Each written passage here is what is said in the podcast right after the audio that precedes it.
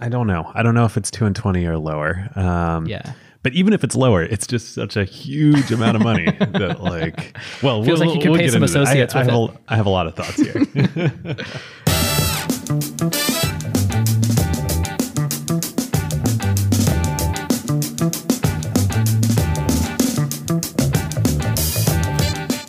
Welcome to Season 2, Episode 4 of Acquired, the podcast about technology acquisitions and IPOs. I'm Ben Gilbert. I'm David Rosenthal. And we are your hosts. Today we are covering an acquisition that has forever changed the world of venture capital, private equity, and emerging technology companies forever. I think I said forever twice there. SoftBank buying Fortress. It's so forever, it's doubly forever. It's double forever. And of course, the subsequent creation of the SoftBank Vision Fund. And we will tie up the connection between those two things. But before we dig in too far, David, I just need to say congratulations on the big news this week with the formal announcement of Wave Capital. Thank you, Ben. Thank you, Ben. It's nice to, as one of our listeners pointed out in the Slack, not have to be totally coy about what I'm doing anymore. So. We're excited, and it'll be fun to build Wave over the next couple of years. Who knows? Maybe in a couple of years, we'll be bigger than SoftBank.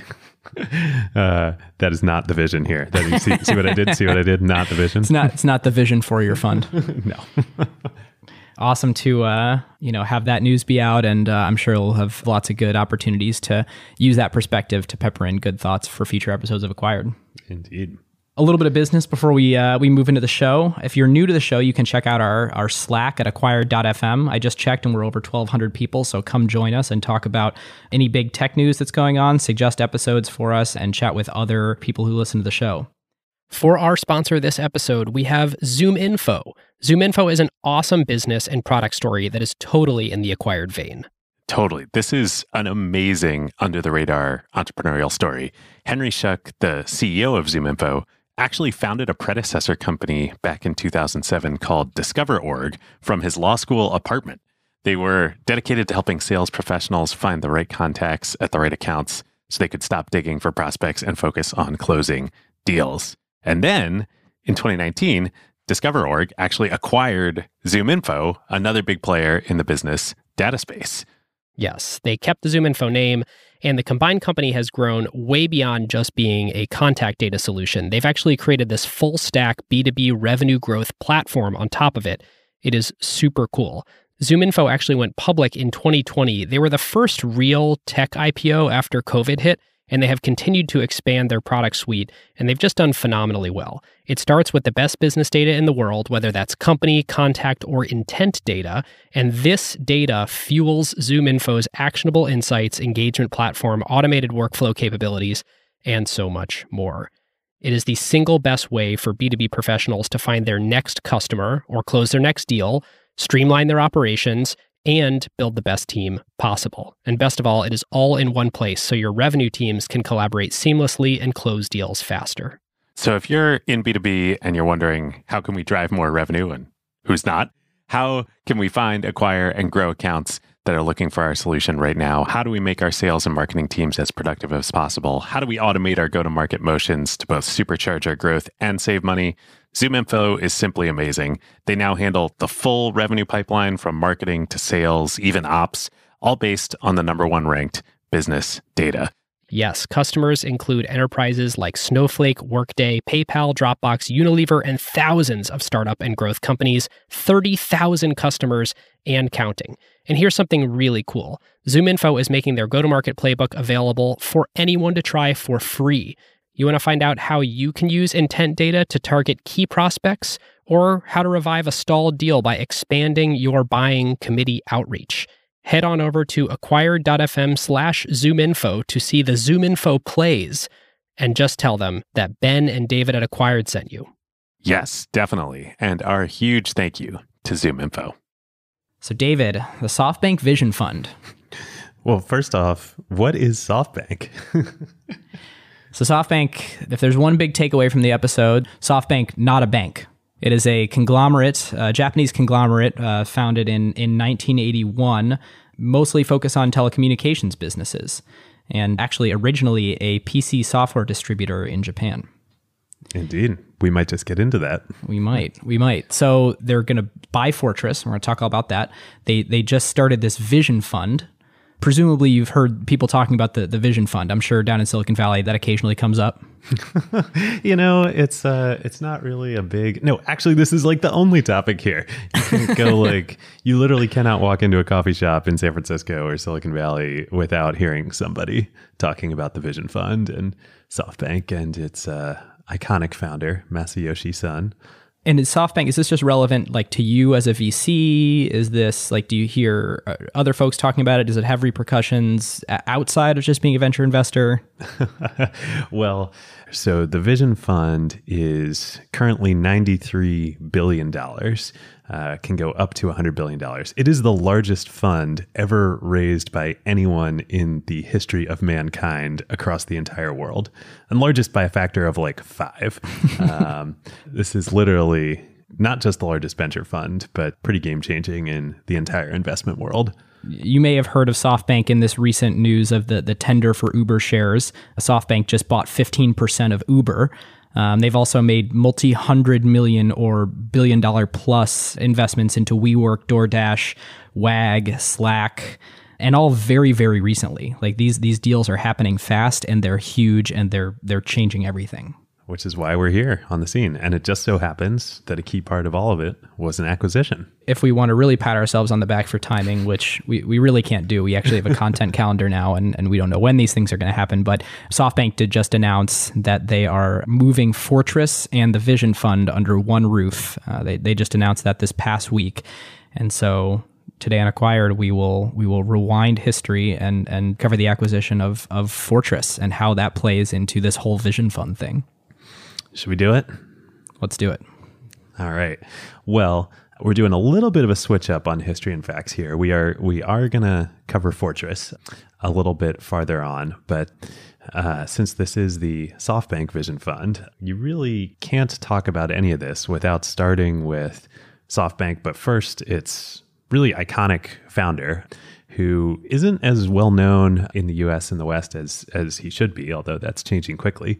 But Masayoshi Son, or Masa as he goes by, he's a pretty interesting character.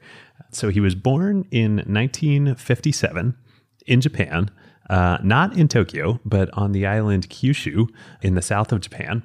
His father was a fisherman, and they were relatively poor. The family, they were Korean immigrants in Japan. So Masa's grandparents were all Korean and immigrated to Japan. That was not a great situation in Japan. Japan has always had a very complicated relationship with both Korea and China.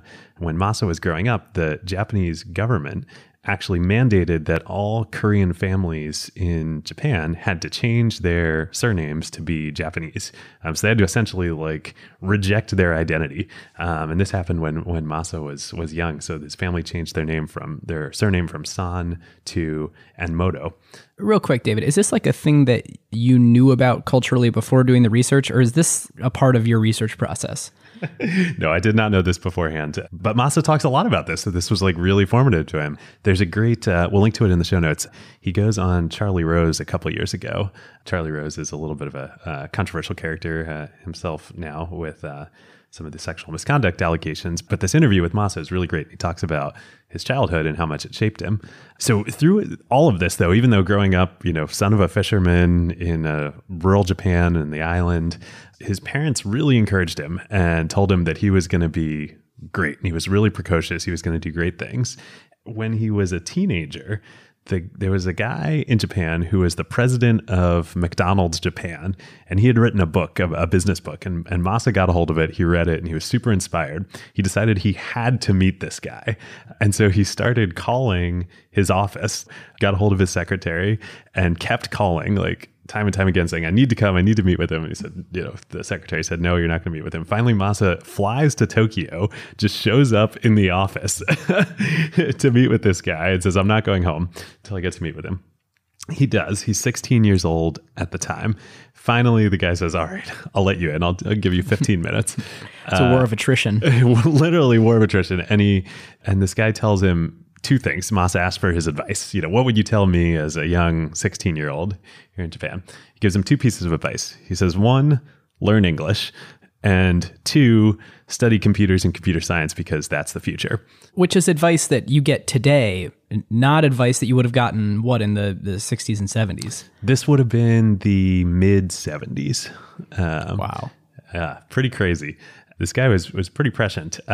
Masa, as you can imagine, knowing this little bit about him so far, he not only takes the advice to heart, within like weeks, he moves to the U.S. His family has no ties to the U.S. and moves to the Bay Area, ends up finishing high school in the Bay Area, goes to university here. He goes to, he does 2 years at a college called Holy Names University, and then he transfers to UC Berkeley, where he majors in economics and computer science. So he's just going. And it's, all of this is because he wants to follow in this guy's footsteps. He wants to be a businessman. He wants to start companies. So while he's at Berkeley, after he transfers there, he does two things. One, he convinces one of his professors to start a company with him. It was a physics professor, and they make an electronic translator, a language translator, and then they sell it within a year to the Japanese conglomerate Sharp for $1.7 million. Remember, this is back in like the late 70s. And a student. Like, what an awesome thing to do as a student. Yeah. I mean, a couple of years ago, he was, in a fishing village in Japan.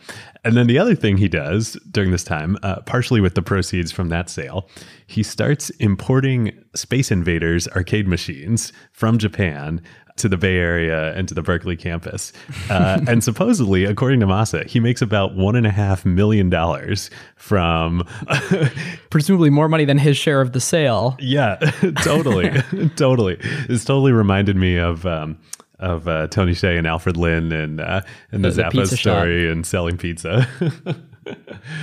Pretty crazy. So by the time Masa graduates in 1980 from Berkeley, he's already a multimillionaire. And so he decides he's going to go back to Japan. In the interim, he starts another company called Unison that gets acquired quickly by Kyocera, which I believe is a Korean company. Unclear how much money that one was for. Masa doesn't talk about that one. But he decides he's going to come back to Japan. He's made, a little bit of a mark. He does two things, decides two things. One, he's going to change his last name back to Son. He's done with the... Japanese name that his family had adopted. He talks about this. He feels like he's living a, false life. He wants to be himself, be his true identity, and be known as, for what he is. And two, he decides, I'm going to start another company, but this one is going to have an enormous impact. So he moves back home. He literally lives at home, lounges around for about 6 months or so, and decides to start a company and calls it SoftBank. Why SoftBank? His business plan, what he wants to do is he wants to be a distributor of software in Japan. And this is back in the day, software, there are no CD drives. Like, these come in packaged boxes that you buy in stores. In a zero distribution cost world, we tend to devalue distributors in our heads. Like, that doesn't strike you as a huge business. That was an essential part of the value chain that was, there are a lot of economics in there in a pre-internet world. Yep. Without distributors, without retail, and without B2B distribution of software on, floppy disks, probably like not even the 3.5-inch floppy disk, probably the big, truly floppy disks at this point, you can't get software onto your PCs. So he starts that, and he also realizes that part of succeeding in distribution is you also have to be in the publishing game, and not just publishing software, but actually publishing content so that people discover software and want to buy it. So he starts publishing PC magazines, first in Japan, realizes that that's actually a really interesting business itself, and that goes pretty well. And he decides he wants to start to expand. And he wants to get, in particular, he wants to get back into the US, where he was educated and knows how much innovation is happening in software there at the time. So he does, we're now into the kind of mid-90s. He does two things. First, he buys Ziff Davis, which was the publisher of PC Week and a whole bunch of other stuff. And I totally remember reading these magazines back in the day. So SoftBank acquires Ziff Davis, and then he also acquires... Comdex? Comdex, yeah, an organization called Comdex, which was like the... like that was the computer show. Yeah, it was that the was like computer show. If you were into computers and you were a distributor or a creator, like, you know, if you're actually, have you seen *Halt and Catch Fire*, David? The TV show? No, I've heard it's so good. It's awesome. One of the big moments in the show is the first sort of demo at Comdex. You know, I think this predates both you and I, but if you were into computers in those days, that was where you went to check out all the new stuff. Totally. Yeah, like the South by Southwest or, you know, what have you of its CES, day. E3, yeah. CES, yeah. All of it like rolled into one. It was all there was in the tech industry because it was all PCs. So he's now got this kind of empire going. And this is the mid-90s. He's starting to see the internet is coming too. And let's shape this empire. It's a little empire of PC distribution and media and events about PCs. Yes, in Japan and now in the US. He starts to see that the internet is coming and there's going to be a big opportunity to invest in lots of companies that are going to create new businesses on the internet. So what does he do? He starts a VC firm, a US venture capital firm under the SoftBank name, and he brings on a few partners to be the partners and investors locally in the US at this VC firm. Do you know, Ben, who one of those partners was? Brad Feld of Foundry Group. And listeners, Brad is, of course, at Foundry Group, and Foundry's an investor in PSL and Wave as well. And yeah. So Mobius, which was the firm that he started before Foundry Group, and where most of the Foundry Group partners had worked together at Mobius before, that was basically a spin out from SoftBank. Got it. And a number of them had first started working together at SoftBank. Got it. And I believe, Brad can correct us here, but I believe Brad's first company that he started in Boston out of MIT was a software publishing and distribution company. And I believe SoftBank acquired it. And then that's how he got in into VC. We'll have to have Brad on the show and give us some of this history. That's awesome. Yeah, totally. So fun aside. So they start this US VC firm. And these are the go-go years of, you know, the mid to late 90s internet. Both the US VC firm and SoftBank itself, corporate, invests in tons of companies. They end up taking stakes in about 800 companies across the world. And one of those companies is Yahoo. So Masa, when he's in the US at one point in time, he ends up meeting Jerry Yang right as they're getting started. And SoftBank invests a small amount in Yahoo. I don't know if it was alongside Sequoia or before or after, but they become a major shareholder in Yahoo. They end up investing about $350 million in Yahoo. And at the time of the IPO, SoftBank is the largest shareholder in the company. And they started Yahoo Japan, right? And together, Masa goes and proposes to Jerry, Yahoo, what you're doing in the US, like, you need to do that around the world too. Why don't we start Yahoo Japan together? So they do that as a joint venture. It becomes hugely valuable, ends up IPOing in Japan itself, and is a huge win for SoftBank. So you can start to see like some of what they're doing with the Vision Fund. It's kind of like what's old is new again. They've been doing this all along.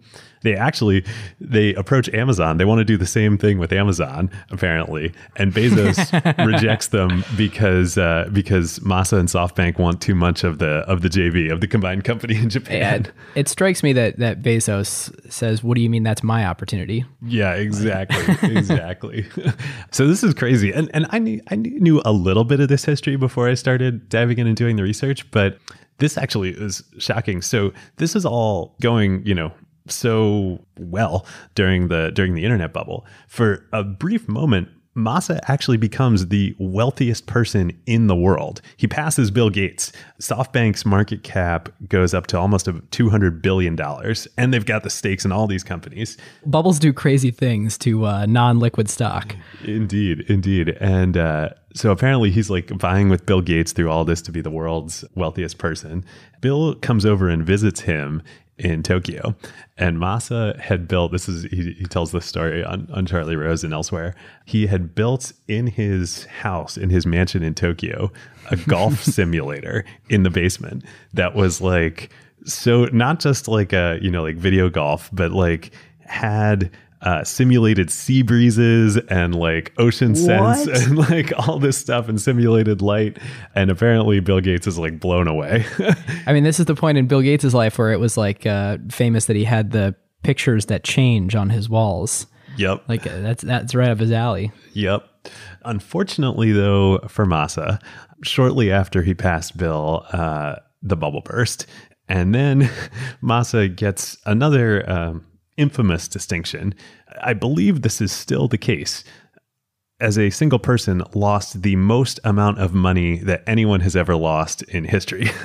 So his personal wealth within a matter of weeks during the bursting of the internet bubble fell by 70 billion. Oh my God. In 2001. That's like the GDP of a small country. Yeah, totally. Totally. It's like, you know, 7/10 of the Vision Fund.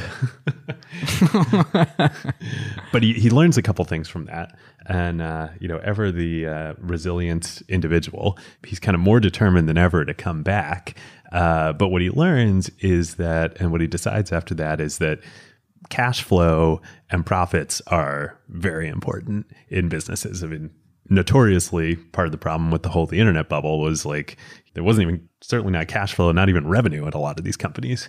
And so Masa kind of learns the lesson. He's not going to do that. He decides to pivot SoftBank at this point away from just being a software and company and tech investor into more infrastructure. He gets really interested in infrastructure because he sees the sort of attractive cash flow dynamics of it. And specifically what he does is he gets into broadband in Japan. So this is when broadband is like, you know, becoming a thing and people aren't using dial-up anymore. And Japan was particularly advanced.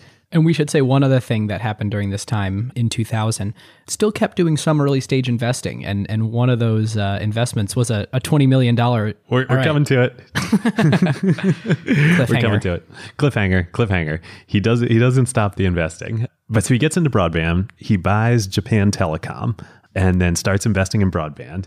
Sees that, I promise I'm going to come back to the investing in a minute. But this is actually, I think, an even better story. He starts seeing that mobile is going to be the future. And this is a thing about Masa. Like, he's very bold, but he's always thinking like a couple years in advance. So like mid-2000s, Japan, you know, mobile telephones are much more advanced than anywhere else in the world. But it's still not like what we think of as mobile today. It's kind of like halfway there. He decides that mobile's the future of the internet. He wants to get in on it. And what's the best way to do it? He thinks he needs, he's not in mobile at all. He's only in wired broadband at this point. He thinks he needs like a game-changing, really, device to do this. So he flies to the US and he meets with Steve Jobs. This is in like 2005, 2006. What? Yeah. So Masa, he's thinking about how he can enter the mobile, you know, telephone world. He decides that he needs a game-changing device. He decides the only person in the world who could develop such a device would be Steve Jobs and Apple. So he comes over, he meets with Steve. This is like 0506. Apparently, he brings a drawing that Masa himself had made, a drawing of an iPod with a phone in it. It's like apparently like the Tony Fadell version of the iPhone. No way. He did. Yeah. He made the P1. He made the P1. He comes, he sits down with Steve, he meets with him, and he's like, I want to get into mobile. I need a great device. You should make it. I have a drawing for you. And, and meanwhile, Apple's in the midst of this head-to-head internal competition, 12 months away from launching the iPhone? Totally. And Steve apparently laughs and he's like, I don't need your drawing. Like, you think we're not working on this? Like, and Masa's like, fine, I don't care. Like, if you make this, I want to be the first. And Steve's like, this is hilarious. You know, nobody knows we're working on this, but we are. But because you came to see me and you said you had such chutzpah to, you know, show me a drawing, I'll work with you on it. So, you know, let me know what you need. But, you know, we need a mobile carrier. And Masa's like, I got it. Give me like a year. So he goes back to Japan. And he orchestrates a deal to buy Vodafone Japan, which is one of the largest mobile carriers in Japan, like AT&T or Verizon or Sprint. But he doesn't have the money to do it.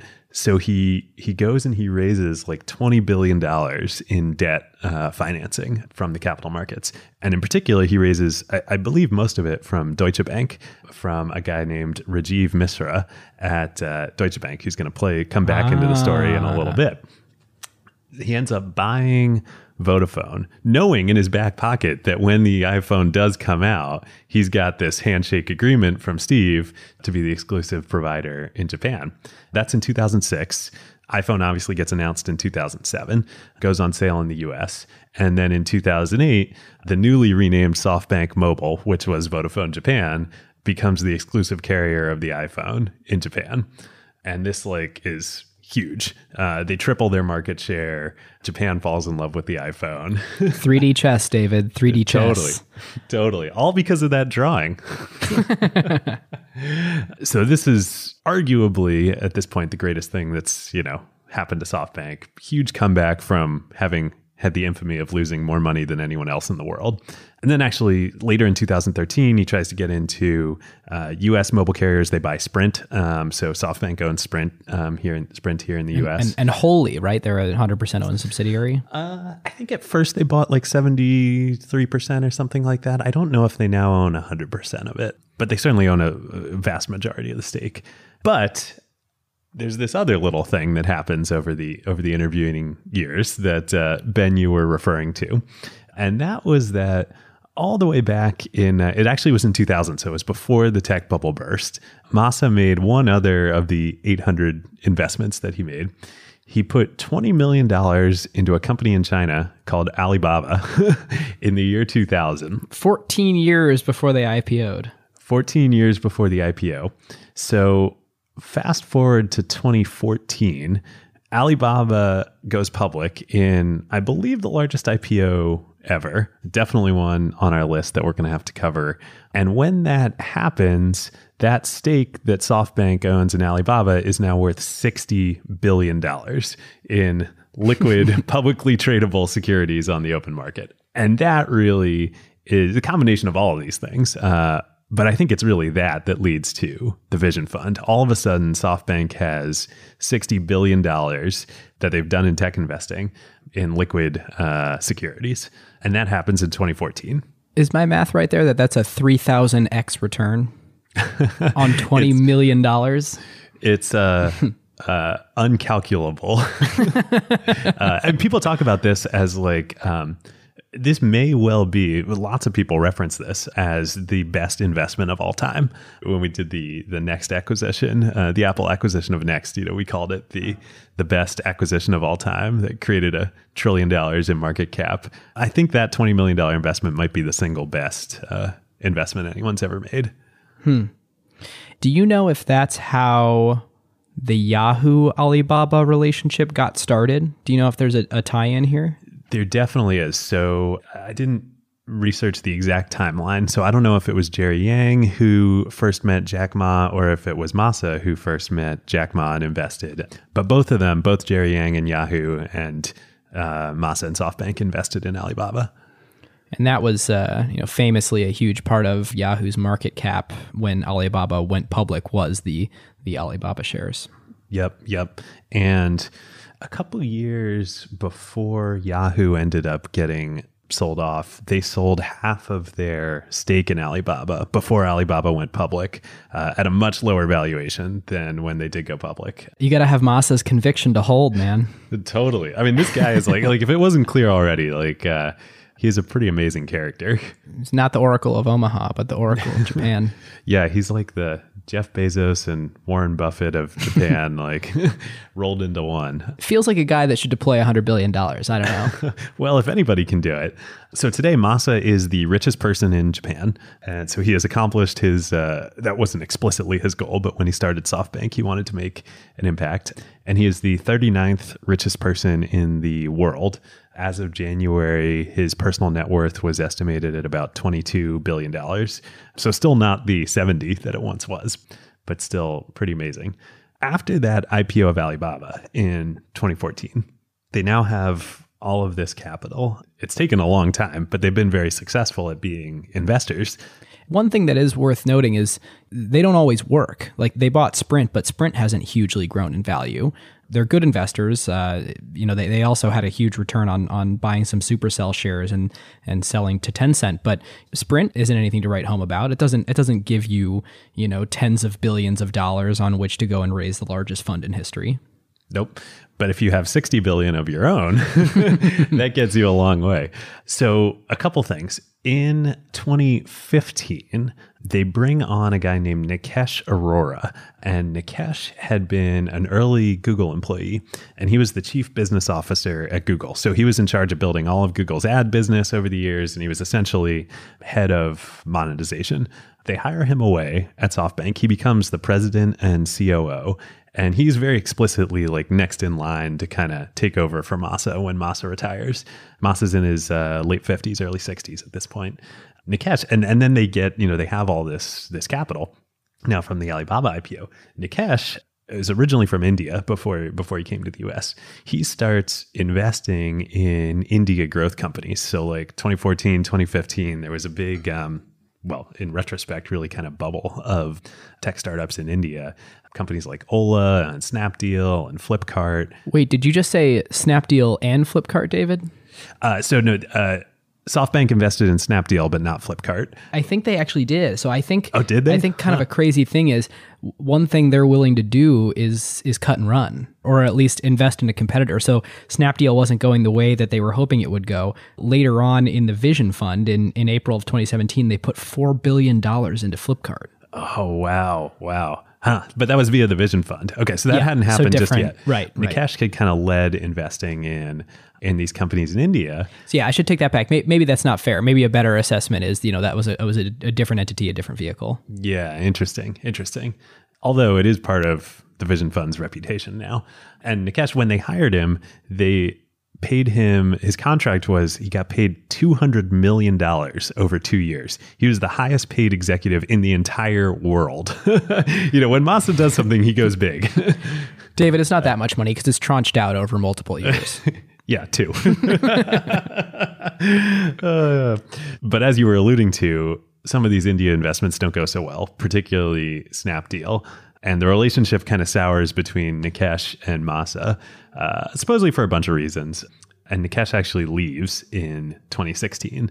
And so now there's kind of this hole of Masa's, still has this huge vision for SoftBank and investing, but the guy who was going to run it is no longer there. Now, flashback to right around the same time as the Alibaba IPO, Rajeev Misra, who I had mentioned earlier, had been at Deutsche Bank and had helped orchestrate the debt financing for the Vodafone Japan acquisition. Masa had also lured him away and hired him into SoftBank as head of strategic finance. Rajeev is from India, but London-based, is that correct? Yep, based in London. Yep, also from India.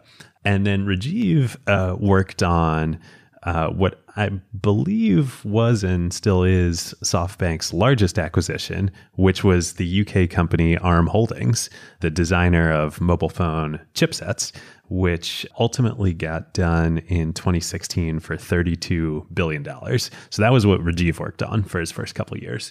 And so kind of simultaneously, as Nikesh is leaving the company and Rajeev has just had this big success. And it's worth pausing for a moment there. It's interesting to look at pre-Vision Fund SoftBank, what they're doing in this era. They're really building out different pieces of the mobile value chain. So they've got the commerce layer with Alibaba. They've got the telecommunications layer with Sprint and with SoftBank Japan. They're buying the technology that is the design for the chipsets of every mobile phone today, all the way down at the hardware layer. It's a very clear play on we want to benefit from every piece of the value chain on what we see as the future, and it is mobile. Yep. Well, it really gets back to that vision, which will, quote unquote, that Masa has after the bursting of the tech bubble of getting into infrastructure, getting into cash flow businesses, and you know, what are sort of like the Amazon tax, like what are the elements of this massive market for mobile? What are the elements of the value chain that are, you know, just as mobile grows, are going to be taking a tax, you know, on the industry? And it's chip design, it's the carriers, it's commerce and Alibaba, it's all of these things. So they acquire ARM. And then immediately after that, another interesting meeting happens. Masa and Rajeev are starting to think about, Nikesh is out, they're starting to think about like, how can we really systematize this investing that we're doing and really build something large? And Masa ends up having a meeting in 2016 with the Deputy Crown Prince of Saudi Arabia, who's in charge of running Saudi Arabia's sovereign wealth fund. That's an amazing title. Totally. The Deputy Crown Prince. I want business cards that say that. Yeah, totally. It's like the famous Mark Zuckerberg CEO business cards. Which I don't think we can say on the show and keep our clean rating. No, I don't think we can, but... you should go watch The Social Network if you haven't already. So Masa gets this meeting in Tokyo with the deputy crown prince. Apparently, it's a 45-minute meeting. And by the end of the 45 minutes, Masa has convinced the crown prince to invest $45 billion. Yeah, Masa, that's how mine always go. Yep. $1 billion per minute. Yep, exactly. I mean, that's really how it went at Wave. Not quite. So by the end of this meeting, they have a commitment from the Public Investment Fund of Saudi Arabia to put $45 billion into a new technology and global technology investment fund that SoftBank is going to start and that Rajeev is going to run. And that's the beginning of the Vision Fund. So SoftBank itself commits $25 billion on top of the $45 from Saudi Arabia. So that gets us to $70 billion. That's a heck of a general partner commit right there. Yeah, totally. Yeah, we did the same at Wave. No, not even close. And then they announce at the end of 2016 that they're going to create this fund, which is already the largest ever. They're targeting $100 billion for the total fund size. They do the first close in May of 2017. They bring on Mubadala, which is the sovereign wealth fund of the UAE. They bring on Apple. So Apple invests $1 billion into the fund. Sharp, I think, is another $1 billion investor. Yep. As is Foxconn and Qualcomm as well. $3 billion from Qualcomm. Yeah. I think Larry Ellison's family office. It's a pretty nutty lineup. It's totally nutty. And so the first close is done at $93 billion. So they still can raise up to 100, but they have $93 billion that they've closed on. As I mentioned at the top of the show, this is like the largest fund ever raised in any other asset class. Private equity, hedge fund, real estate, what have you, is like $20 billion. So this just blows it out of the water. And it's worth thinking through too, like seed funds will be, you know, 30 to 100 million. You'll have your sort of early stage funds that can typically or traditionally go up to 300 million. You've got these funds that go across stages that, you know, people 3 years ago were talking about how quote unquote crazy it was that you were having these new $1 billion venture capital funds and, you know, your Andreessen Horowitz's and your Sequoias. And then this happens. Even when if you look all the way up at huge private equity firms like KKR, they manage $168 billion, but that's across a ton of funds. That's happened over decades and decades and decades of sort of building reputation and risk models and sort of an understanding of what the types of investments they're going to make. I mean, this is so unprecedented by an order of magnitude. Yeah. And the other really interesting thing, so the term of the fund, so what's in the charter of the fund for how long, what its time horizon is 12 years plus a 2-year extension. So up to 14 years for this fund to play out. That's even longer than your typical early stage venture fund. The typical early stage venture fund is 10 years plus a 1-year extension. So not only is this the largest fund ever raised, it explicitly has a longer time horizon than anything else, including, you know, private equity funds are usually 5 years. Hedge funds usually have like a 1-year lockup, and then you can remove your capital after that. So it's both the largest and the longest time horizon fund ever raised. And here's why this gets really interesting. So their goal with the fund is to deploy it in, they want to make 70 to 100 investments, which puts your average deal size around $1 billion. And so typically, like if we rewind in a world before the Vision Fund, you would have a long-ish lifetime for early stage investing. But if you're doing mezzanine rounds, so buying some equity right before an IPO, hoping to get a 1.5 or a 2x markup, or if you're doing growth equity where you think a business maybe has 2-ish, 3-ish more years before a big exit, an IPO or an acquisition, those will be that sort of bigger check size, but shorter life. They're making billion-dollar investments and they don't have to return the capital to their investors for 12 years. Like, this is very much changing the dynamic of what do big companies do as they mature and how are they capitalized to do that? Yep, totally. In the past, historically, there's always been an inverse relationship between size of fund and stage of investing and time horizon. And they just completely turned that on its head. What if we have a ton of money and we don't have to give it back for a while? How does that sound? Well... to a lot of people, it sounded pretty great. So we promised you that we would be covering the Fortress acquisition here. And again, apologies for the very, very long preamble to it. We'll get to it now. But I think it was super important to understand the context for all this. What happens in the interim between when they make the press release, essentially, of the commitment from the Saudi Arabia Public Investment Fund, and then when they do the first close, In between that, in February of 2017, SoftBank makes a really curious announcement.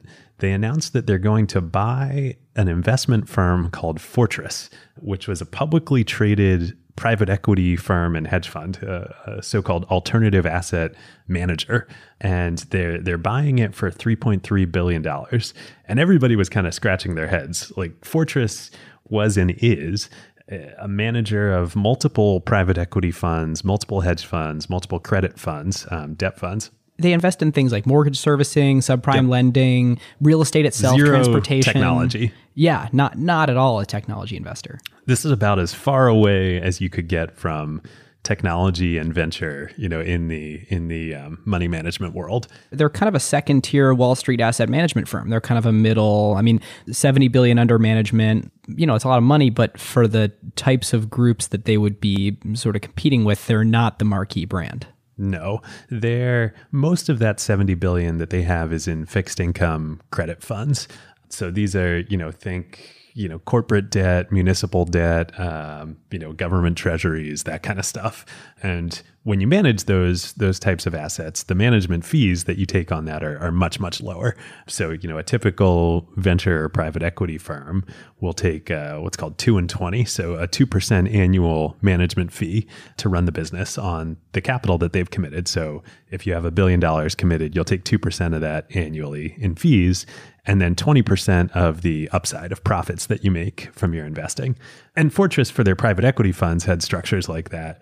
But for the vast majority of their capital, it was much lower. Makes sense. So that's why, it's possible to have that $70 billion under management, but still get bought for what is a highly marked up $3.3 billion. Yep. So Fortress, super interesting, was started in 1998, originally as just a private equity firm, by 3 former investment bankers, and then 2 others joined shortly thereafter. And this was in kind of the beginning of the private equity boom. And then Fortress has also the dubious distinction of they were the first large private equity, hedge fund asset manager to go public. Yeah. Yep. So in 2007, right before the financial crash, they go public. And then this kicked off a wave of KKR went public after this, Blackstone went public. Which is a fascinating thing in itself, right? Like, you have a firm whose responsibility is to manage other people's money and take a fee and profits off of those investments off the top, that themselves are publicly traded as equities, either by retail investor or other funds who are buying shares in them, as a basket of other things. It's nutty. And basically, it's been kind of decided at this point that any fund that would do something like this. Like, this is a really bad sign and a bad way to manage these companies. And there was a ton of drama with Fortress and with these other firms that did this, because essentially what they did, they took the quote unquote management company public. So if you're an investment firm, you know, if you're Madrona or Wave or, you know, KKR or whomever, it doesn't matter. They're all structured the same way. There's a management company, and that is what the people who started the firm, that's what they own. And the fees that we were talking about, those 2% annual fees on capital commitments, that's revenue that flows into the management company. And that's how the financials of these firms work. Now, if you take that public, or if you sell that company, then the the fees that your investors are in theory paying the people who run the firm to run the firm are actually getting dividended out. Are now getting dividended out to public shareholders. Like the alignment is all messed up here. Not to mention, if you're a shareholder in the management company, but the governance of the actual fund is in any way allows it to make independent decisions, the fund could make decisions in its own best interest that the shareholders of the management company wouldn't actually get those cash flows. Now, I would assume upon going public, they needed to structure it in a way that couldn't happen. But it is interesting that you're taking an entity public that is wholly dependent on the fees from another entity continuing. Yeah. Well, yes. And what it essentially does when you do this, you've created a situation where the fee streams that are supposed to go to the people running the fund and making investments are now going somewhere else. And this is interesting. This is kind of what SoftBank and the Vision Fund have ultimately end up picking up on. If you go back to Masa's now vision of infrastructure, of cash flow, of guaranteed cash flow payments, like what is more guaranteed than a contractually locked up management fee that is going to happen for 10, maybe in SoftBank Vision's case, even 12 to 14 years. So when SoftBank acquired Fortress, everybody said, what is going on here? You know, SoftBank wants to be a technology investor, but they're acquiring this asset management firm. It doesn't make any sense. Well, flash forward, it takes a little while for the deal to close. There was a lot of regulatory scrutiny. It ends up not closing until the very end of the year in 2017, so just a few months ago.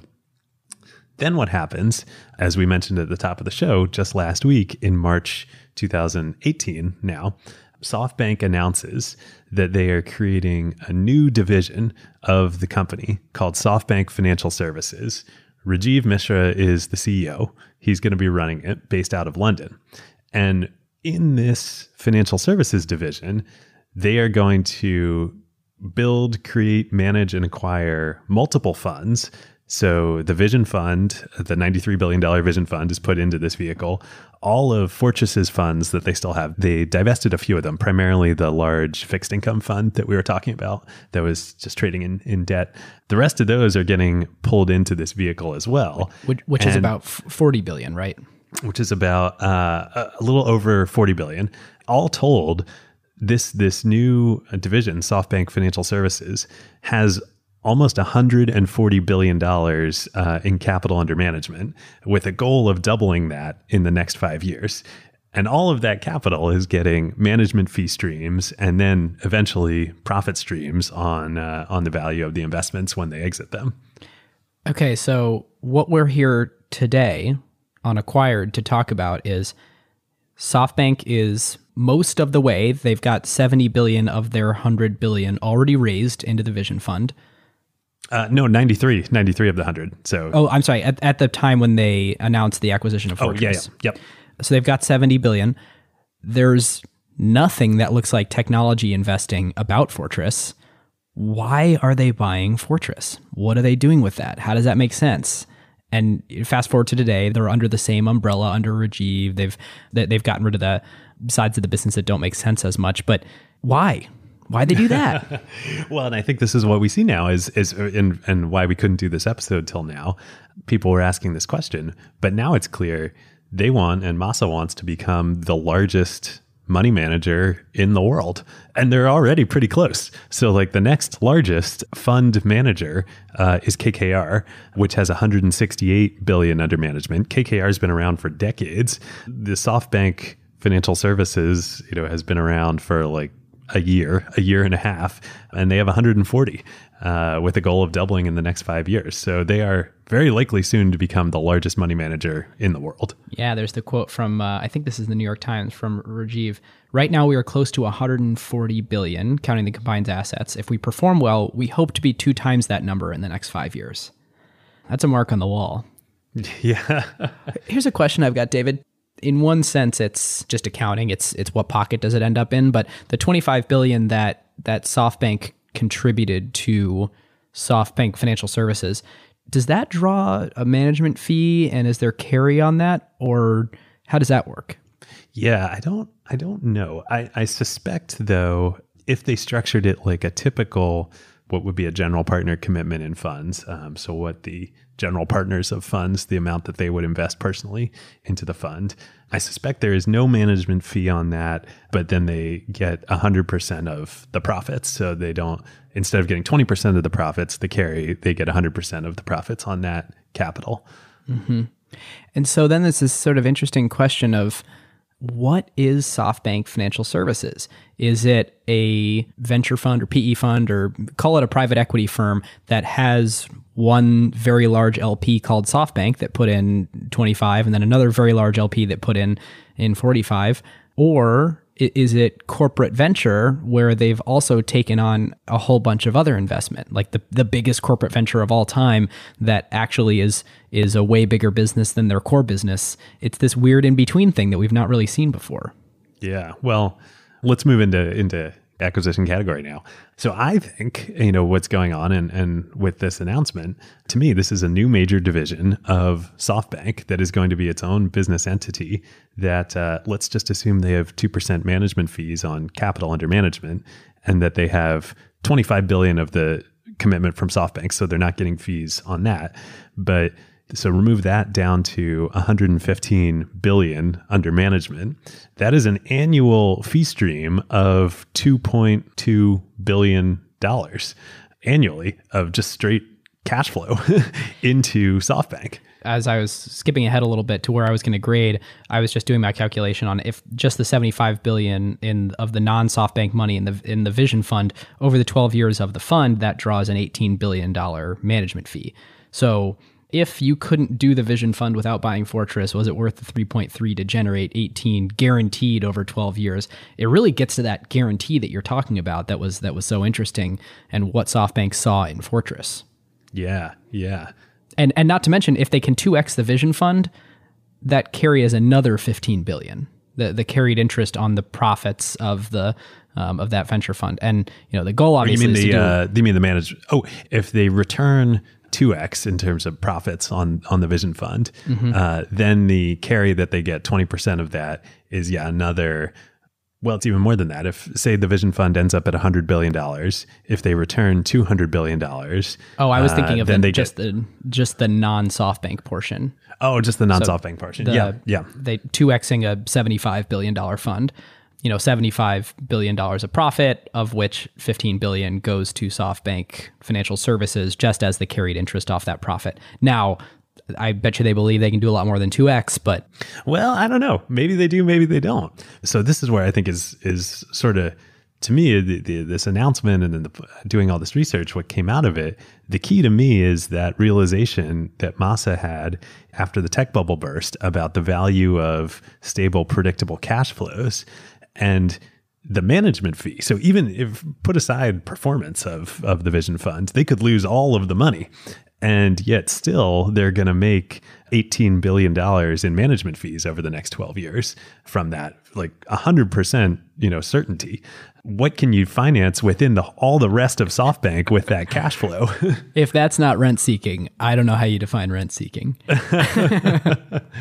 And it's just incredible. It's justifiable in lots of ways, but there is no arguing that is just incredible. Yeah. So for me, the category, actually, I don't know that anybody would have predicted this when they announced the Vision Fund, a year and a half ago, and then announced this acquisition. But to me, this is a business line. This is a new business line within SoftBank that is a asset management business line that is going to be extremely cash flow positive, regardless of the outcome of any of the investments. Yep. And in a couple of interviews, they've alluded to the fact that Fortress probably isn't the only one in the next couple of years that they're going to buy. Yep. They're going to buy more asset management firms that may or may not have anything to do with technology. You know, I thought when I first cursory understanding of this before I did real research was that they needed to buy Fortress to have the sort of credibility to run and deploy a fund before they could raise the Vision Fund. I don't actually think that's it. I think they want to be in the business that Fortress is in, and they want to be in a lot of other financial services businesses too. Yep. Now, the question then is, why would, if you know this about the incentives, why would you invest?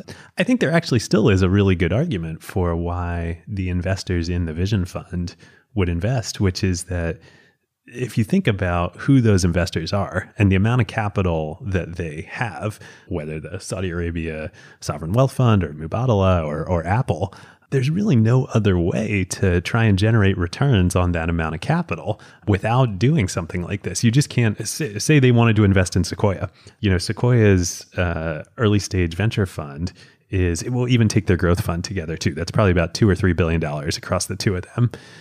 They're not going to take Apple as an LP taking half of the fund when they've already got all these other LPs. Apple has hundreds of billions of dollars in cash. And Apple you can't even put that money back into your core business. Like, they're trying, and they can't put that money back into their core business to generate a return on it. Yep.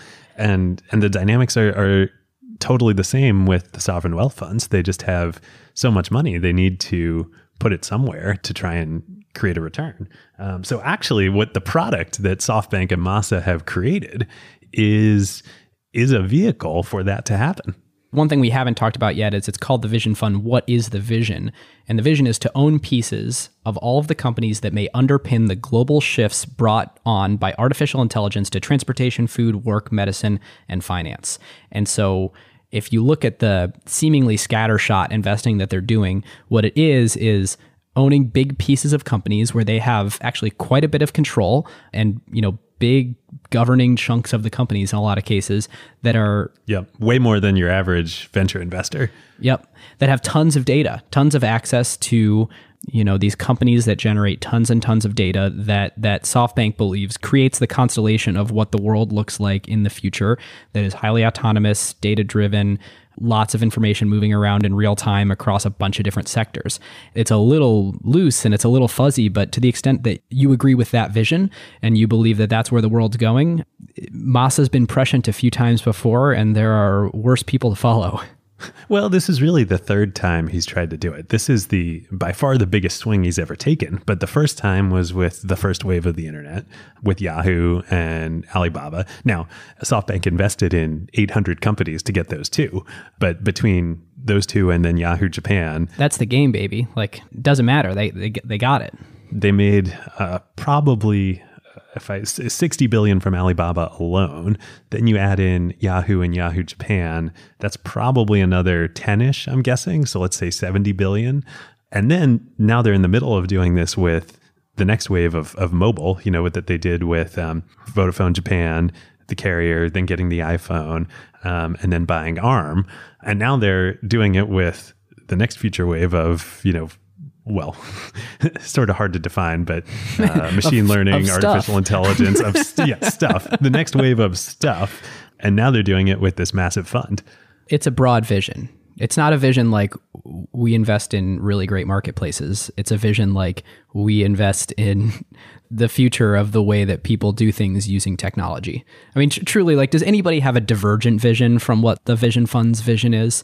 Like, do we think that it's not going to be tons of sensors everywhere generating data that are used to make intelligent decisions and do autonomous things and use a bunch of maps and use a bunch of geodata? Like, it just feels like their vision is sort of like what everyone has looked around and nodded their heads and agreed upon is the vision. But nobody else has created a vehicle like they have. That's true. I'll throw in, I also think it's a people acquisition also. It's, you know, it's a business line, but there's 1,000 people now in SoftBank Financial Services. Many of them came from Fortress. They aren't the big name people. You know, it's not Rajeev that's you know, running the operation, but although we forgot to mention the most important thing about the Fortress acquisition, Rajeev had worked at Fortress directly before joining SoftBank. So he was only there about 6 months. But he, from Deutsche Bank, he went to UBS. And then from UBS, he went to Fortress briefly and then joined SoftBank. Yep. Great point. Great point. But, the, you know, it's a huge team of people that are really the infrastructure on how do you raise, deploy, manage, account for, do everything that you need in a big fund. Compliance, you know, a trading desk for investor relations, public securities, you know, all of these things that SoftBank didn't have anybody. And Fortress is over 1,000 people, most of whom are this back office element doing all this. So category, you would say... I'm still going business line, but it's a little bit of an infrastructure play also. It's like infrastructure of people. Yeah, yeah. I almost said infrastructure, but that was actually what I was going into the episode or going into the research. Which is not a category that we have on this show. And no, we're taking our license to just add more categories at will. Add more categories. But doing the research, I really realized that like, no, this is a business line that is a new thing within, a new product and business line within SoftBank. Okay. What would have happened otherwise? This is like the weirdest one to do this section on. I know. Well, okay, but let's take it from the investors in the Vision Funds standpoint. The Apples, the sovereign wealth funds, they have all this capital. They need to do something with it. They want to chase returns. They want to invest in the future of technology. Without something like SoftBank, how do they do it? Well, let's just say it would have been harder to park big piles of money and generate the kind of returns that the Vision Fund hopes to return. Where is the trade-off? Like the question is it zero sum or not? Like is SoftBank, are the SoftBank returns that are going to these new investors, these new LPs in the Vision Fund being generated at the expense of where cash could have gone otherwise? Or by creating this new financial product, have they actually created new value? I don't know. I'm not sure it could have happened otherwise. Like, who else would do this? Yeah. I mean, maybe a bank, an actual bank as opposed to a soft bank. But they wouldn't have the credibility. Yeah. And I guess what happens otherwise is each of those companies try to deploy, because ultimately what's happening is big companies alongside sovereign wealth funds and SoftBank are putting capital into growth stage startups or late stage startups, or actually what they haven't done yet but said they could do with some of it is take privates, so public companies that they take private. And what could have happened is instead of unifying that all into one fund, which takes its own management fee and carried interest, they could have all done that individually through very large corporate venture, but very large corporate venture isn't really a thing, and companies aren't that good at doing that, and it creates conflict of interest all over the place. And so if you have that arm's length transaction of having a separate fund managing that for you, then you get exposed to upside that corporations tend not to get the exposure to because they're worried about cannibalization. Well, and you're just limited too. I mean, SoftBank made $60 billion from Alibaba, but that's still, even if they had turned around and used all of that capital to reinvest, that's still only $60 billion. Now, less than 2 years later, they have $140 billion because they've opened it up to others as well, to Apple, to Qualcomm, to Foxconn, to Sharp, to sovereign wealth funds. I guess I'm trying to make the point of like, what does Apple do with that $1 billion? Yes, they could go invest it in startups, but they tend not to. Right. Oh, yeah. You're saying they would do it themselves. Yeah. Yeah, exactly. Yeah. Exactly. Yeah, but they're not equipped to do it.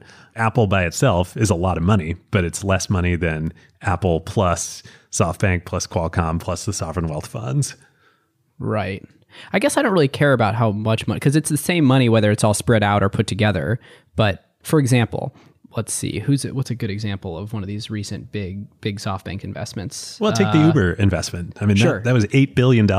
Yeah. How do you line up $8 billion from the types of LPs that the Vision Fund has in order to invest it in Uber and have that unified front in order to do the weird tender thing that they did for the lower price? You basically can't get everybody in a line to do that on their own. Like, that's the argument for centralization.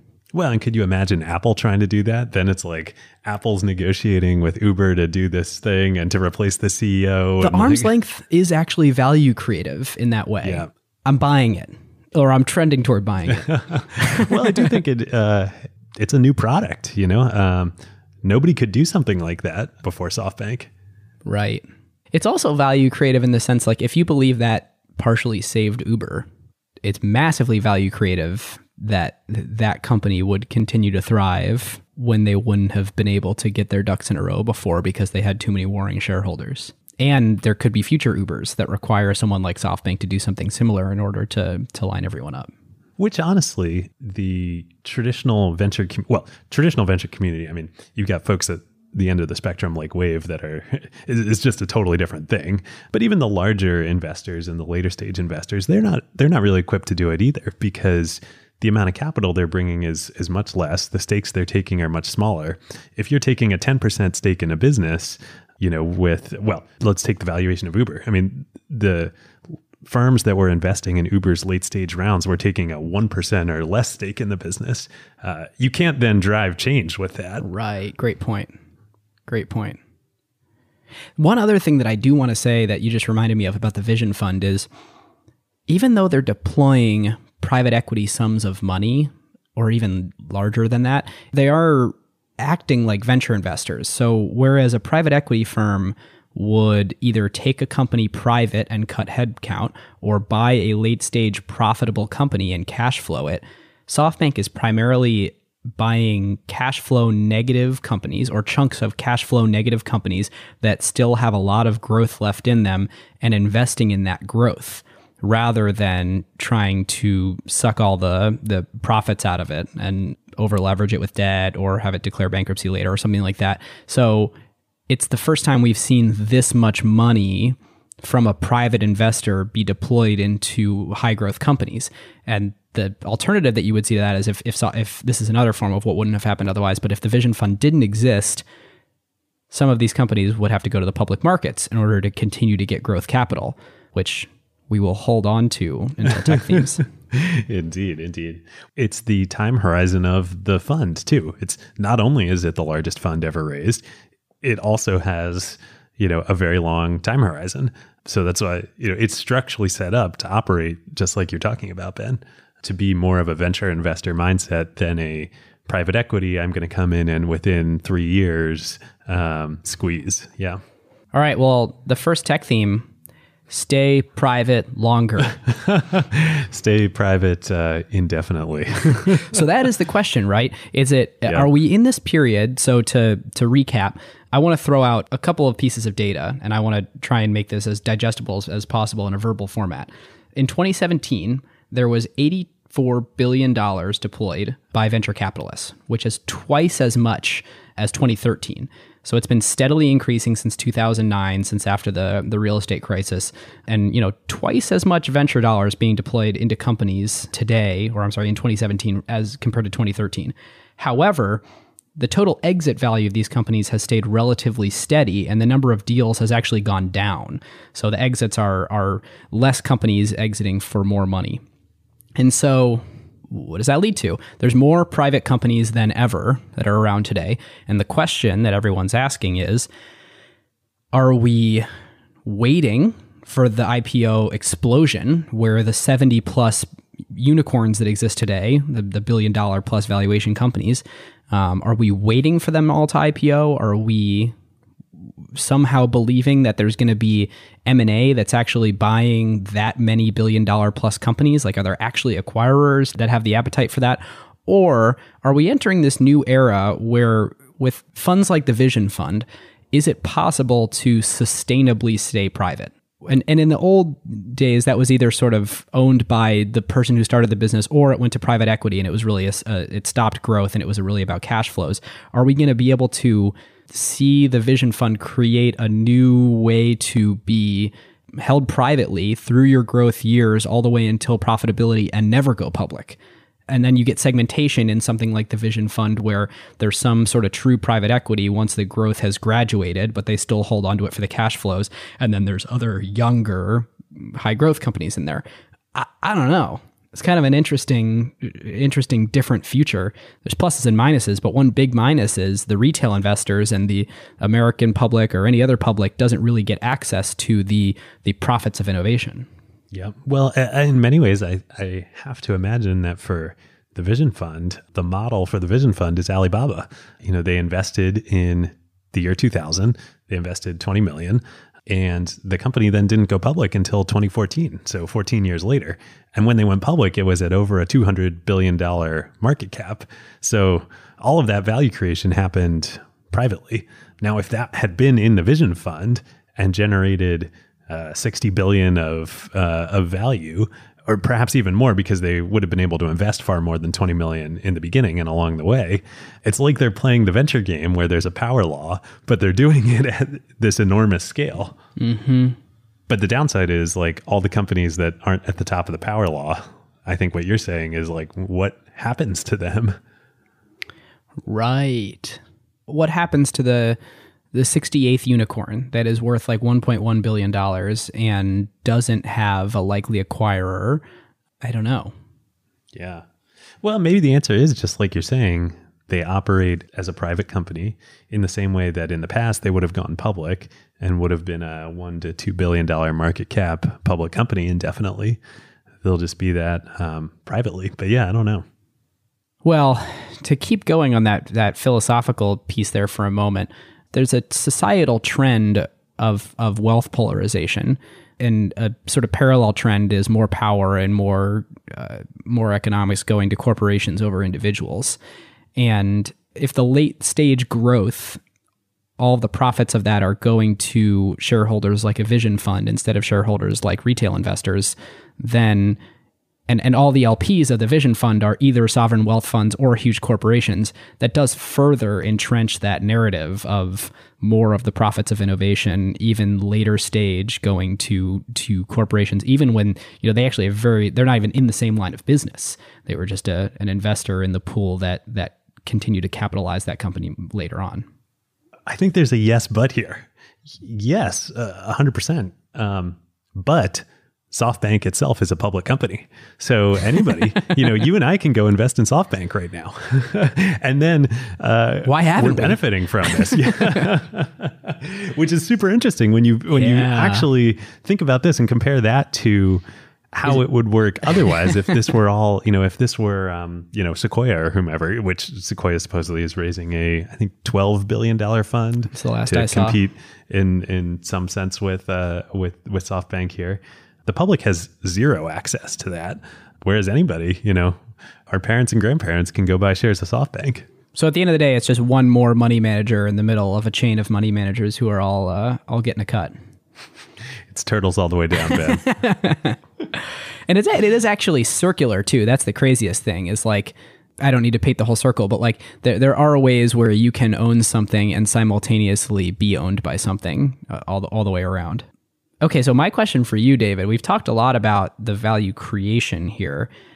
Let's talk for a minute about being value destructive. Is there any way that some of the repercussions of what the Vision Fund creates and the amount of capital that it needs to deploy and the speed at which it needs to deploy it, are there situations where that could be value destructive? Well, talk to any VC in Silicon Valley and they'll talk your ear off about this. It feels like they may have an opinion or incentives to have an opinion. Yes. Well, with that caveat in mind, I mean, I think the scenario in which this is value destructive is, you know, what is, you know, I view as, you know, having been in VC for a while and observed like companies, there's this almost like law of gravity with companies and fundraising where if you raise the money, you will spend the money, no matter what your intentions or... And let's be clear, like that's not just like, I wonder how that happens thing. That is largely driven by IRR. Like if you're an investor and you put money in a company, you want to be able to return the most money as fast as possible to your shareholders. So all of the forces at play on that company from, you know, when you put a bunch of money into a company, you get a board seat, you get influence on the business, is to encourage the deployment of that faster so that they can grow faster, so that they can raise more, you know, on and on and get a return out of it. Yep. The problem is when you have so much money flowing into the ecosystem and into direct competitors with one another, primarily then the way that the money gets spent is in customer acquisition. And when you have multiple companies spending money in customer acquisition, all you're doing is driving up the price of customer acquisition and giving money to Google and Facebook on their ad platforms by both spending gobs and gobs of money against each other, bidding on the same keywords. It's shocking to me that Google and Facebook aren't investors in the Vision Fund because they're the biggest beneficiaries. Truly. It also can train an organization to only know how to spend irrationally on customers, where you will never be able to, when you have to spend rationally, be able to get customers for less than their long-term value, their lifetime value. Well, I'm thinking back to, you know, our episode on Zappos with Alfred Lin and him talking about the best thing that happened to Zappos was the dot-com crash, where they then had to learn how to operate leanly and acquire customers through things like the ad units in the shoe trays and in the TSA security lines in airports. But it was that they didn't have the competition spending against them in all these things. So the question is, and the sort of downside scenario that a lot of VCs would paint about what the Vision Fund is doing is it's just gonna create this hyper competition in so many markets, like you've seen play out in ride sharing, where the revenues just keep growing and growing, but everybody's hemorrhaging massive amounts of capital in this kind of war of attrition, whether that's Uber or Lyft or Didi or Grab or any of these companies. Do you think it drives up valuations? Well, of course, yeah. I mean, if you're taking this money. Or do you think it irrationally drives up valuations or unjustifiably drives up valuations? Depends how big you think any individual market opportunity is. Yeah. Well, one more tech theme. I feel like we've now painted all sides here. One more I want to slide in before we move to grading is just this whole story and doing the research. It really and learning about Masa reminded me so much of Jeff Bezos. A theme I just want to call out here is what he's done. If you look at the Vision Fund and this whole asset management business line as a business, what he's done is the same thing that Bezos is doing with Amazon, which is adding more legs to the stool of SoftBank, more great businesses with predictable cash flows that can then come in and then use those cash flows to finance the next businesses that they add. SoftBank just happens to be much more acquisitive in how they add businesses versus Amazon, which builds them in-house. But I think that both approaches have the same root, which is just being willing to constantly push the horizons of what your company is and how big it can get. Mm-hmm. Yeah, there's two models of innovation. There's internal and external for big companies, and SoftBank is doubling hard on the external. Like if I asked you in the last 5 years, what innovative product has SoftBank created? You know, it's market engineering and financial engineering right now in a big way. And you look at Amazon and you'd ask that same question, and it's 30 things. You know, and it's two or three that are multi-billion dollar. It's a very different way to go about kind of the same problem. And they have very different reputational things associated with them.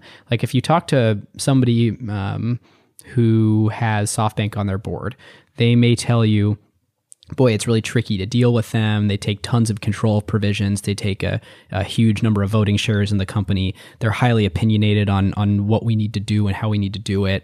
I think your mileage may vary and different people may say different things, but if an investor is sort of too controlling and coming into a company, it often has negative reputational things associated with it. Look at the way that Amazon is doing it instead of SoftBank. They have 100% of the economics in that the new quote unquote company. They have 100% of the decision making authority. They can force any employee's hand in that new quote unquote company to do whatever they want.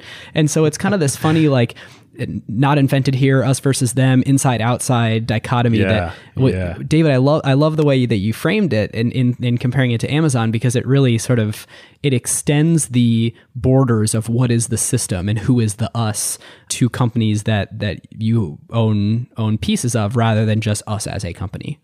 Yeah, it's interesting.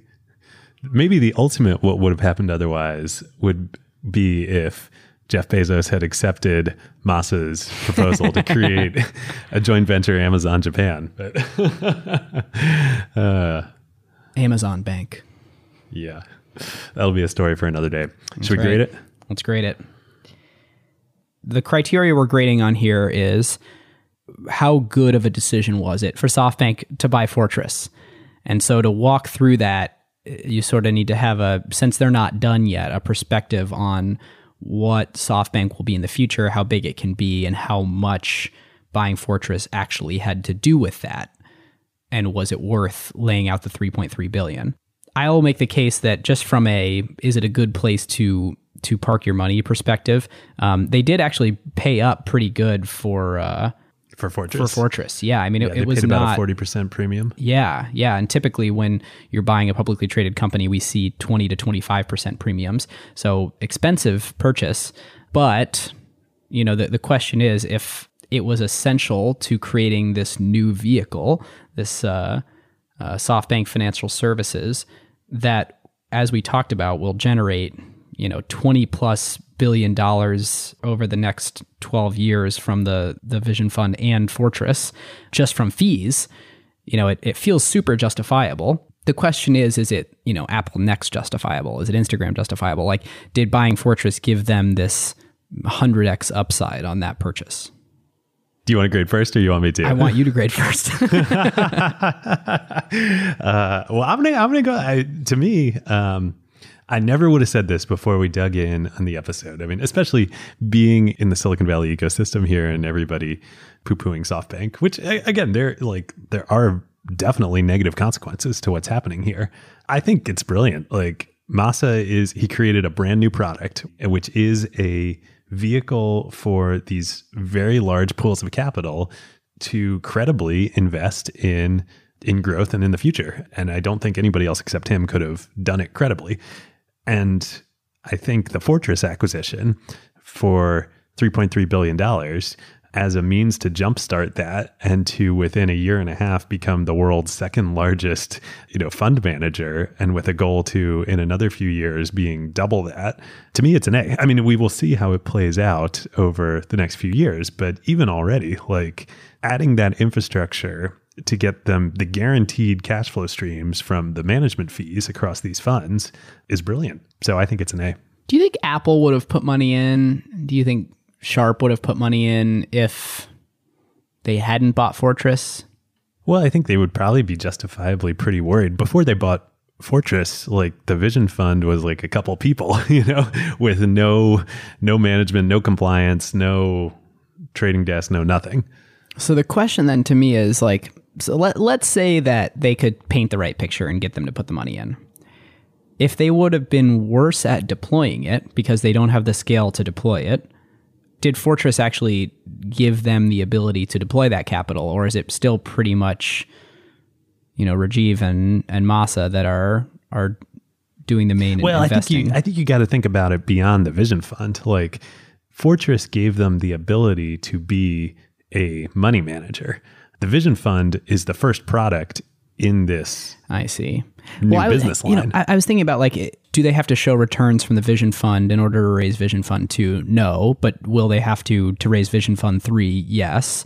And let's say they're not actually that returns focused. They're more fee focused at this point. What really matters in this context, I think, is would they be able to raise Vision Fund 3 and draw the predictable cash flows from the management fees of that? Well, what I'm saying is it's not even all about the Vision Fund. With Fortress and now with this new unit, the Vision Fund is just one product of what will be many. They're going to buy other asset management firms. Mm-hmm. I'm in. I'm less convinced than you, so I'll go A-, but I think this is a very dangerous company for the next few decades. Yeah. But, again, like, I totally agree.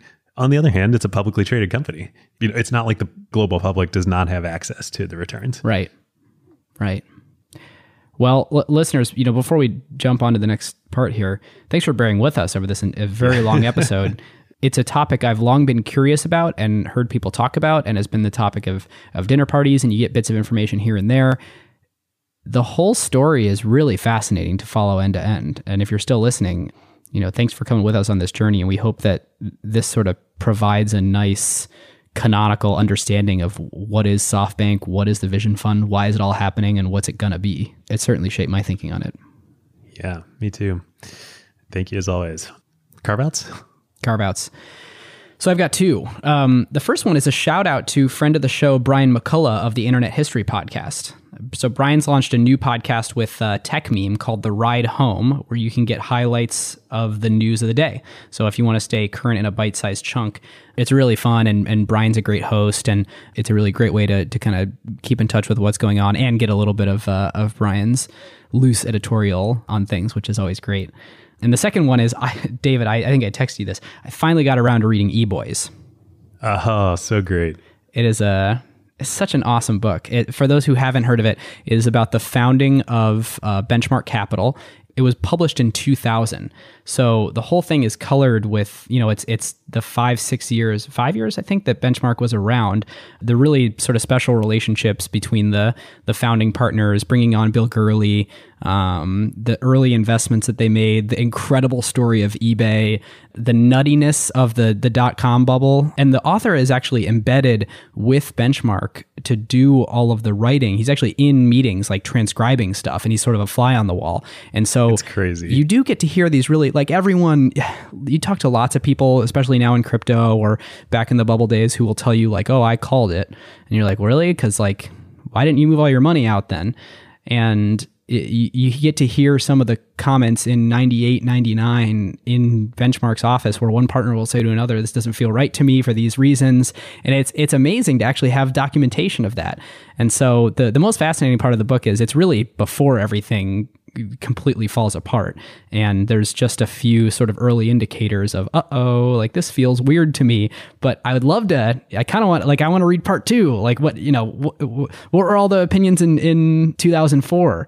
And, you know, how are they reflecting on those conversations? But it's also kind of thrilling. Like, it's really well written. So if you like this podcast, you will love that book.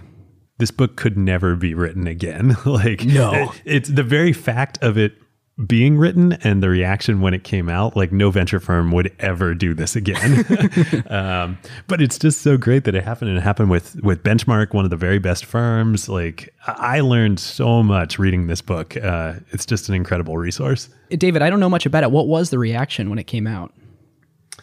Well, I think Benchmark was mortified because it paints this window into, you know, and during the go-go days too, when everybody was making so much money. They did all make an insane amount of money. And like all the dirty laundry gets aired, like, you know, people's opinions of other people and like, oh, you know, is this founder the right person? Are we going to fire them? You know, like, and bringing in the new Meg Whitman as the new CEO. I will say though, like Benchmark comes out pretty good. Like the, oh yeah, they do. They do. It's the other firms that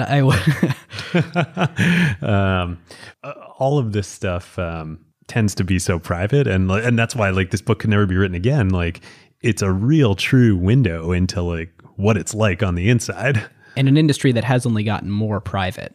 Yep, and like the names are named, you know.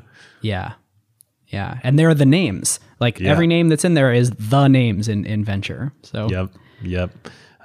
Totally recommend it. Well, mine real quick, just can't, you know, give enough shout outs and thank yous to Nick Fite, other friend of the show and former episode. One of the other books he recommended to me was, he's just got all my carve outs like covered, was The Three Body Problem. This amazing sci-fi book, written by Chinese author, Liu Cixin. I hope I'm pronouncing that right. It's incredible. The Three Body Problem is the first in a trilogy. The trilogy is The Remembrance of Earth's Past. Three Body Problem is great. The second book in the series, The Dark Forest, was actually my favorite. There's like what the Dark Forest is like this completely mind-blowing concept. It's all set in the future and very sci-fi, but like it's very realistic too. And the whole series is sort of about an answer to the Fermi paradox. The Fermi paradox being like, statistically, it's very unlikely that we are the only life in the universe, that Earth has the only life in the universe. But we haven't received any signals from anyone else. Why not? And this is like a potential answer to why not. And it's really cool. So highly recommend it. Thank you, Nick. Cool. Well, David, I think that's all we've got. Believe it or not, we are out of things to say. I know. Our episodes just keep getting longer. Yeah. We need to get some quick ones in here. We do. Listeners, there's some exciting stuff coming up in the next few weeks. We've got an IPO with Dropbox. We've got, is it technically an IPO of Spotify? A direct listing? Yeah, I think it's just a direct listing. There's no offering because they're not creating any new shares to sell. No. So that'll be a fun one. We'll try and get that out in short order after trading begins with a typical acquired narrative and our quick take on what's going on. I think that's all we've got, though. Whew, we're out of gas. We are. I'm hungry. Thanks for sticking with us. Yeah. Well, a huge thank you to our sponsor for this episode, ZoomInfo. If your company wants to supercharge its ability to find, acquire, and grow customers while also becoming more efficient, it is a no-brainer to start using ZoomInfo. And now they're making their automated go-to-market playbook available for free for anyone to try. Head on over to acquired.fm/ZoomInfo to see this go-to-market playbook. And when you get in touch, just tell them that Ben and David at Acquired sent you. Thanks, ZoomInfo. If you aren't subscribed and you want to hear more, you can subscribe from your favorite podcast client. If you're on Breaker, comment on this on Breaker. We love the hearts and even more of the comments. Would love an iTunes review or an Apple Podcast review. So if Apple Podcasts is where you are listening to this, or if you have a free moment right now and enjoyed this show, we'd love nothing more than share it with your friends on social media, more privately on iMessage, or a review or a comment on one of those platforms. And thank you so much.